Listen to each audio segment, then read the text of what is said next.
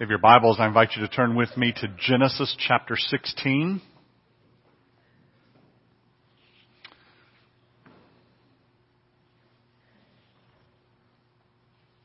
Genesis chapter 16. So, if you were going to write a family history, your own family, what story is there that you wouldn't put in there? I know you've got one. There's a family story. There's, there's something in your history there that you would withhold from that family history. Yeah, you've got one? I, I've got one too. We, we have several. This story that we're about to read is one of the, it's, it's one of those accountings that helps me when I think about the Bible, when, when I struggle, which I do from time to time with, I, I, I struggle with the authenticity of the Bible. I, occasionally I, I think, um, gosh, is it, could it really be? And, and, you know, those little doubts sometimes that creep in over, you know, they're not big, they're not looming, but occasionally there's a little twinge there, and I and and I just struggle with with the Bible. I, I struggle with this big story. I, I struggle sometimes with whether or not God exists and um, what it is that we're doing here on this planet and how I got here and yeah, those big questions. All right, I just I occasionally I sit back and I look into the night sky and I wonder about things. This story helps me. There, there are a number of them, but this is one of them that I think, you know, uh, someone who's trying to make it up, somebody who's trying to tell a story that is a really good story and they're trying to call us to just all be better people and, and to just do better things and to do it the right way. They don't write this story and include it. And so this story helps me to see and to know the God of the Bible as a God who loves us, who isn't, it's a, it's one of those stories that isn't just there to tell you to buck up and get it all together. It's a story that's there that paints a picture, a real picture of men and women who don't have it all together, and yet God loves us and pursues us anyways. Genesis chapter 16, let's read it together, beginning in verse 1. Now Sarai, Abram's wife, had borne him no children. But she had an Egyptian slave named Hagar. So she said to Abram, the Lord has kept me from having children. Go, sleep with my, sleep with my slave. Perhaps I can build a family through her. Abram agreed to what Sarai said. And so, after Abram had been living in Canaan ten years, Sarai, his wife, took her Egyptian slave Hagar and gave her to her husband to be his wife. And he slept with Hagar and she conceived. When she knew she was pregnant, she began to despise her mistress. Then Sarai said to Abram, You are responsible for the wrong I am suffering. I put my slave in your arms, and now that she knows she is pregnant, she despises me. May the Lord judge between you and me. Your slave is in your hands, Abram said. Do with her whatever you think best. Then Sarai mistreated Hagar, so she fled from her. Verse 7. The angel of the Lord found Hagar near a spring in the desert. It was the spring that is beside the road to Shur. And he said, Hagar, slave of Sarai, where have you come from? And where are you going? I'm running away from my mistress Sarai, she answered.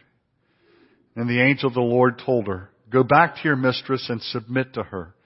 And the angel added, I will increase your descendants so much that they will be too numerous to count.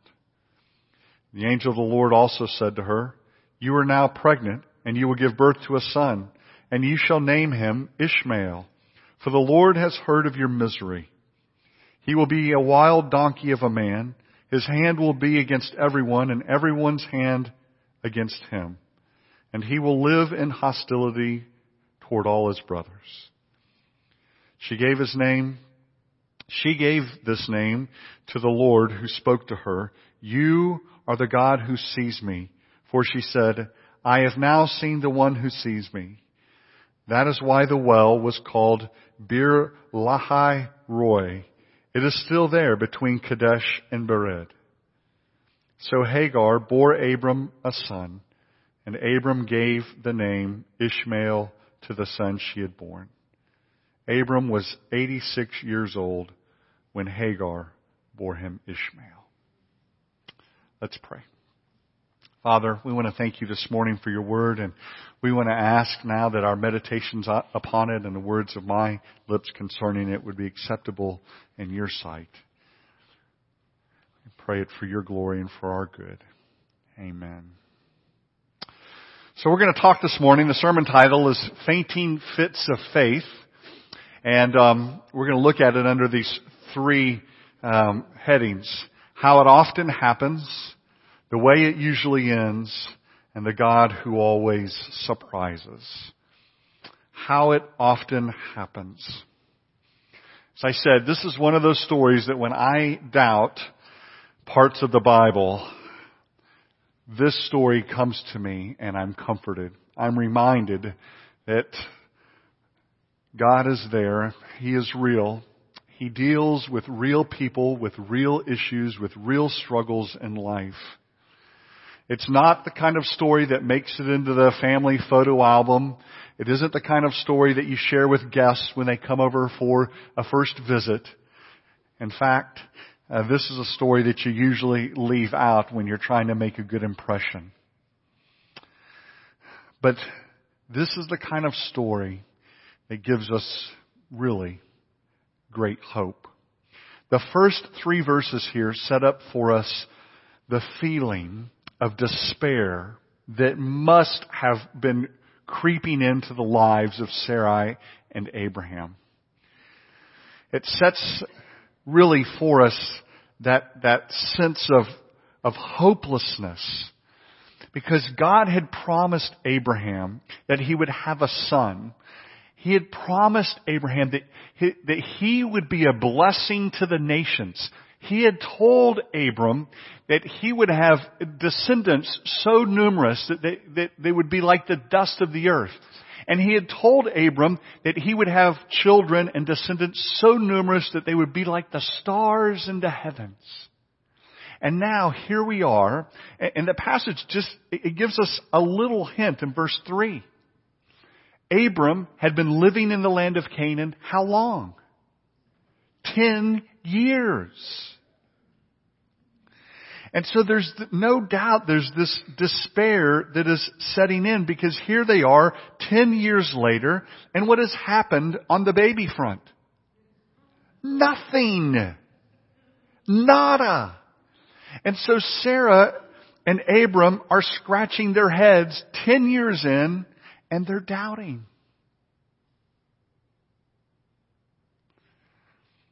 If you look at verse 2, you'll see Sarah's thoughts she says to Abram, the Lord has kept me from having children.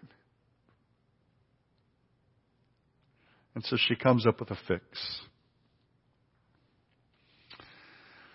She comes up with this fix and her idea is to go and to borrow a tradition from the world and to bring it in and to use it, listen, to help God along.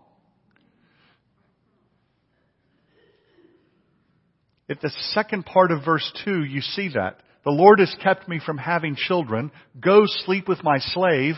What? Perhaps I can build a family through her.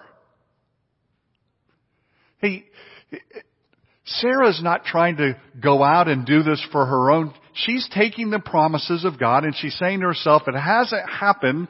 There must be something going on here. Maybe the problem's with me, Abraham. Eh, maybe you should sleep with my slave, Hagar, and the Lord can build a family, our family, through her. Now this was a fairly common practice in ancient days.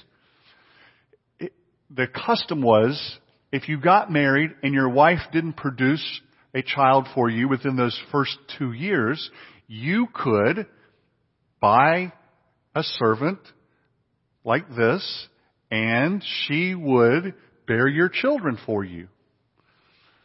I'm, i know you're, I'm, you're looking at me like I'm making this up.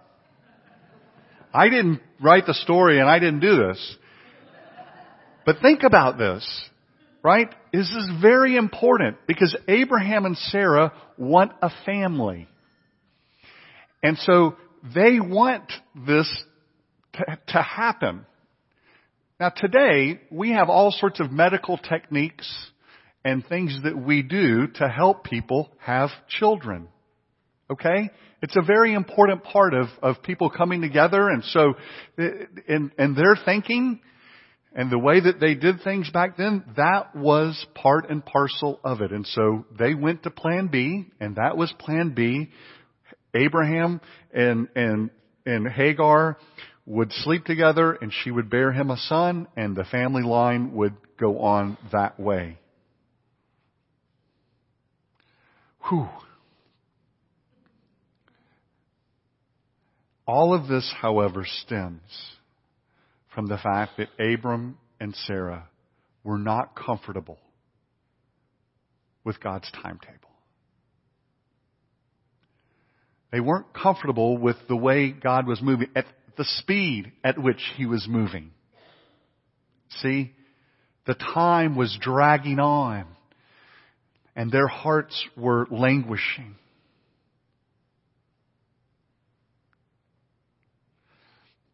I like what Ralph Davis says at this point. He says that the writer puts down the facts on the page almost as if to say, I understand your plight. The waiting is hard sometimes. I'm going to do my best right here to throw out an illustration that some of you will understand. Tom Petty. That didn't work. Tom Petty and the Heartbreakers, sometimes waiting is the hardest part. The waiting is the hardest part. Every day you see one more card, you take it on faith, you take it to the heart. I'm not going to sing it. The waiting is the hardest part. And isn't it true? Sometimes waiting on the Lord to move and to act is the hardest part. Perhaps you're waiting on a son or a daughter to come back to the faith, a faith that you instructed them in, you, you loved them in, you brought them up in, and, and perhaps they've gone off and you're waiting, you're trusting, you're calling on the Lord for that son or daughter to come home. Perhaps you're struggling with an ailment, you're, you're battling something, a darkness of the soul, and you're waiting for light to break in. You want to see and know that the Lord is there.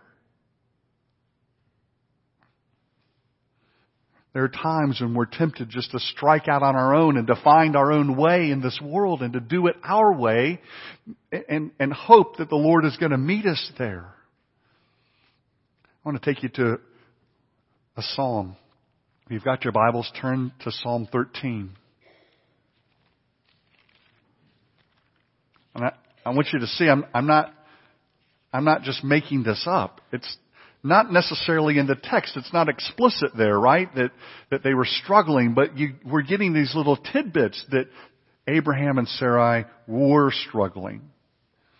And so we go to a passage like Psalm 13 and, and listen to the way the psalmist expresses it. How long, O Lord, will you forget me forever? How long will you hide your face from me? How long must I wrestle with my thoughts and every day have sorrow in my heart? How long will my enemy triumph over me? Look on me and answer, O Lord my God. Give light to my eyes or I will sleep in death and my enemy will say, I have overcome him and my foes will rejoice when I fall. But I trust in your unfailing love and my heart rejoices in your salvation and I will sing to the Lord for he has been good to me. That's David. Now you know enough about David's life to know that David didn't always arrive at verse 5 and 6 right away, did he? You see, sometimes waiting on the Lord is hard. Revelation chapter 6 verses 9 and 10, you can write that down and look it up later, but there you see, right, the martyrs crying out to God, and what is their cry? How long, O Lord? How long? And so, this is how it often happens. Time drags on. There's a sense in which God isn't acting, and so we do. And we don't always act the way that He would have us act. And that's what we're seeing right here with Abraham and Sarah. Can you identify with them? I can. That's how it often happens. How about the way it usually ends? So in the story, of course, she conceives. It's a no-brainer. And what happened next? What do you think took place next? Well, when you look at it, um, what you read here, the second half of verse 4 is this. When she knew, that's Hagar, that she was pregnant, Hagar began to despise her mistress, Sarah. Ah. She began to despise her mistress, Sarah. Don't know exactly how she did it, but I, you could probably venture a guess at how this looked. A little skip in her step, a little pep, a little poke here, a little prod there. See, Sarah? This wasn't so hard, was it? Don't you wish you could have done this for Abraham? A little bit of, a little bit of that, a little bit of this.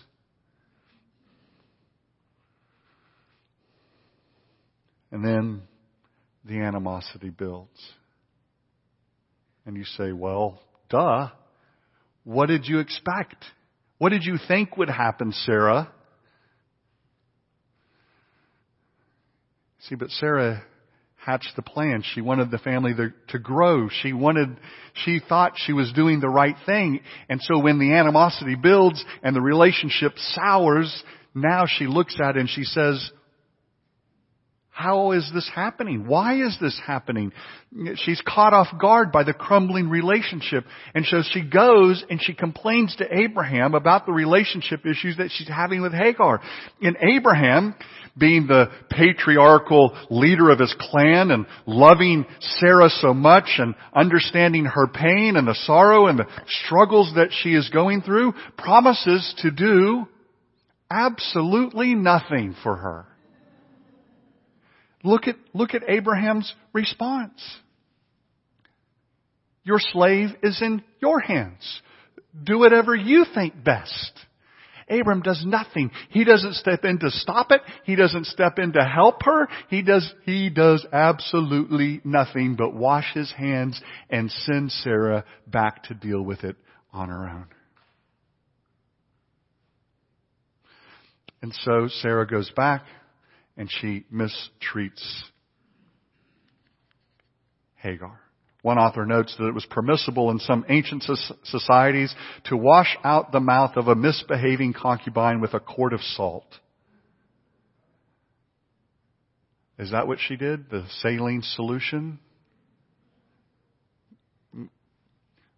We can't be sure. But whatever the situation, it wasn't anything that Hagar was interested in being a part of. And so she left. She fled.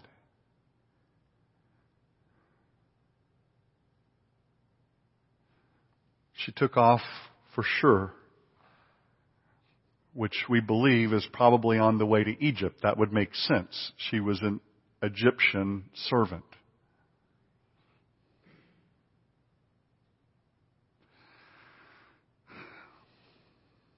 This is the section when you read it where you begin to get the sense, you understand that there were consequences for what had taken place.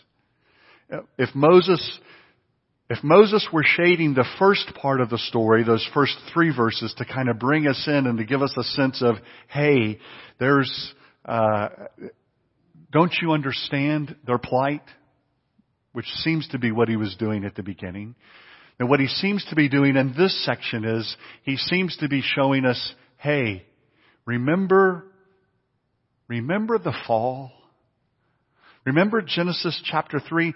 See, there's a couple of sections here. There's some language in this section that gets repeated. And it's language that comes right out of Genesis chapter 3. Adam and Eve and their situation together in the fall.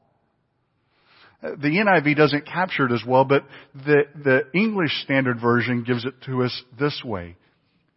And here's, here are the two phrases. And Abram listened to the voice of Sarah.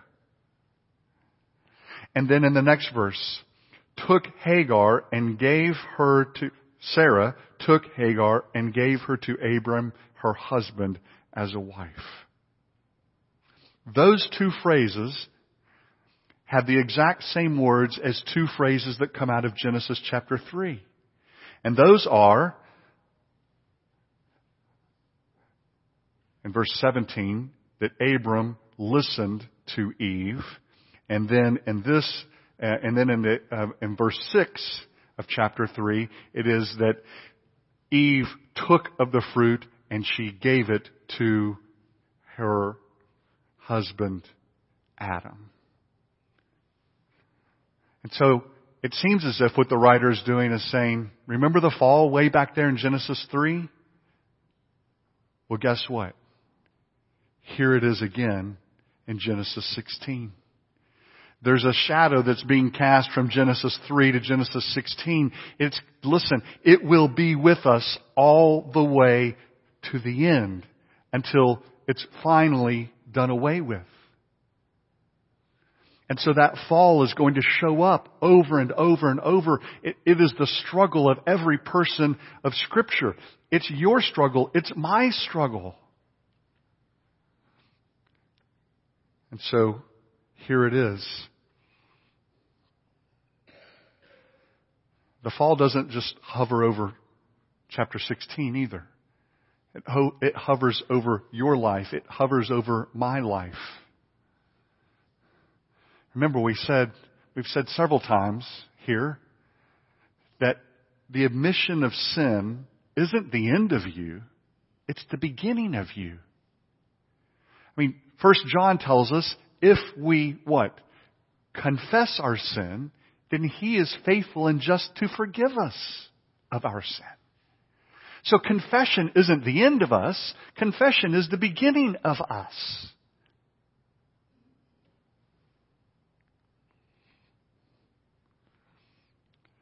So that second section just reminds us of how it usually ends. Bad stuff happens when we take matters into our own hands, when we rush the plan of God, when we don't wait on Him and we go our own way. But that's not the end of the story. It never is the end of the story. And so I want you to see this third and final point, the God who always surprises. I'm going to follow Ralph Davis here. You break this last section beginning in verse 7 down through verse 16 really into four parts. And the first part you see his mercy, verses 7 to 11. And there in those verses, verses 7 to 11, the angel of the Lord is mentioned not once, not twice, not three times, four times. And so you see right there the angel of the Lord mentioned four times. And what's interesting about this is Bruce Waltke says that um, this is the only known instance in ancient Near, Near uh, Eastern literature in which a deity addresses a woman by name. It's the only time that happens. And think about it. Who is God addressing?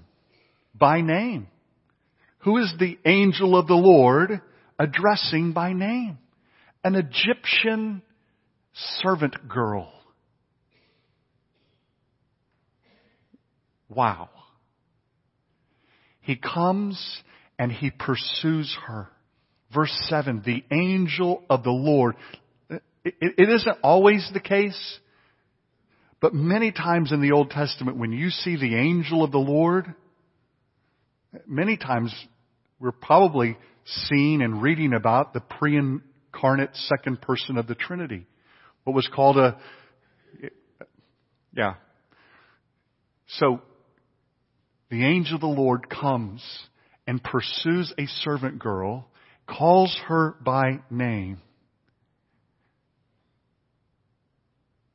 and shows himself to her.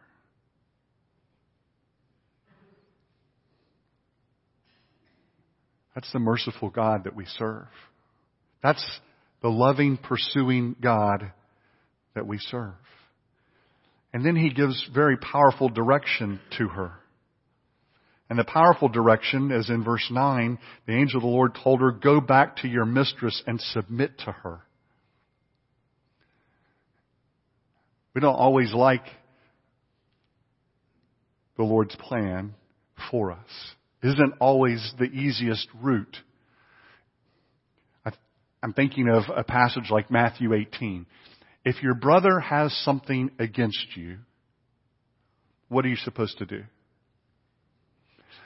You're supposed to write him off and go call your neighbor and tell him all about him. No. If your brother has something against you, you're to go to him, right? It, that, that's, that's the kind of logic the gospel calls us to live by. And so here, right, the angel of the Lord comes and gives very difficult direction to Sarai. Sarai, what are you doing out here? What are you doing down here? Where have you come from and where are you going?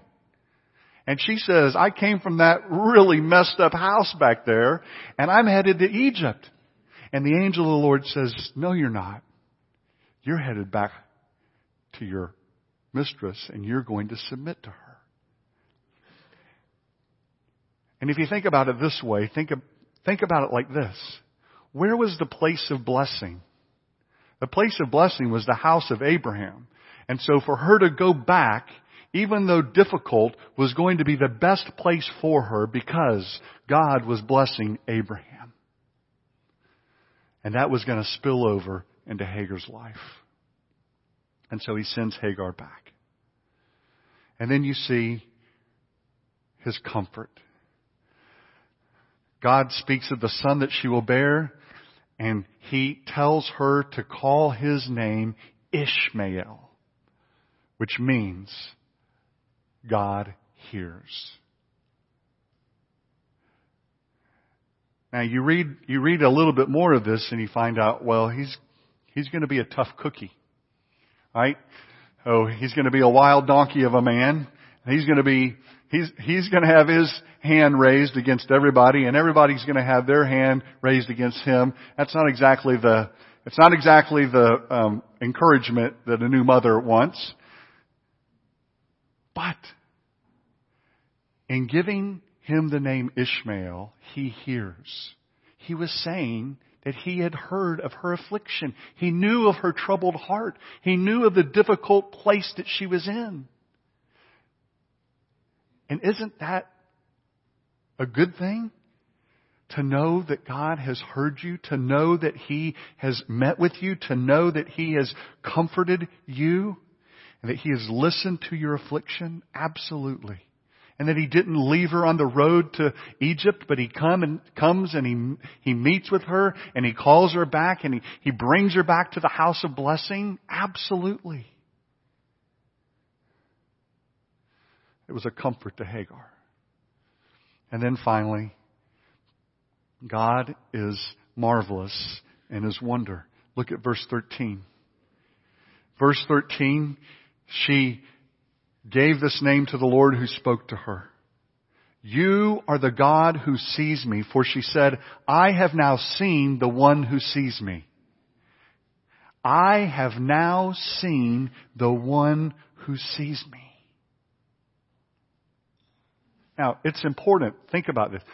She contributed, she contributed to the dysfunctionality of that home, okay? Because as all of this happened, she was the one that began to mistreat her mistress, Sarai. She was the one that poked and prodded and pushed. She was the one that stirred up the conflict and the strife in the home. Sarah's just trying to move the family along. Hagar comes and she stirs it all up. And so she has, she is part and parcel of the problem in the house. She is a responsible party too. But there's, there's something very attractive here, isn't there? About God who strikes out after Hagar and brings her back, who loves her and nurtures her and now calls her back to this family? Yes, absolutely. And, and here is our great hope in the words of Hagar. I have now seen the one who sees me.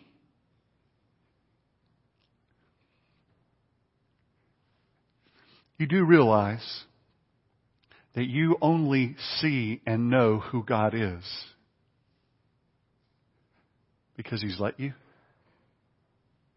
When, when Jesus and Peter were having a conversation and uh, Jesus asked the disciples, who do you say that I am? Peter responds and says, you're the son of God. And what does Jesus tell Peter? Blessed are you, Simon, for flesh and blood did not reveal that to you, but my Father in heaven did. See, you only know who God is because He's revealed Himself to you. And isn't that what she's saying? You are the one, right?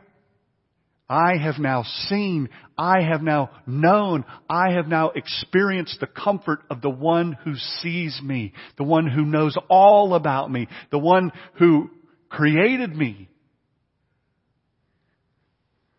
And that's really the story of the New Testament, isn't it?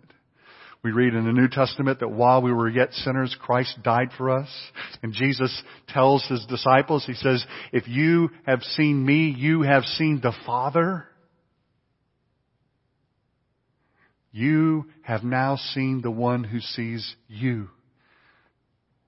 And friends, that is the good news. That is the good news.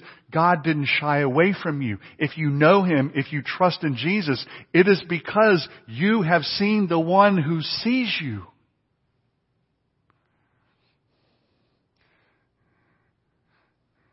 The one that sees you has pursued you, is pursuing you, will pursue you, no matter what your struggle. No matter how feckless your faith is, no matter how many times your faith faints, He doesn't faint. He doesn't stop. Go back to 15. Go back to last week and remember what we said? God passed through those pieces of the animal just in case Abraham failed on his part of the deal. And then in the very next chapter, Abraham fails. And Sarah fails. And God says what? Still here. Still loving you. Still pursuing you. Still going to hold it all together. Because He's the covenant making God.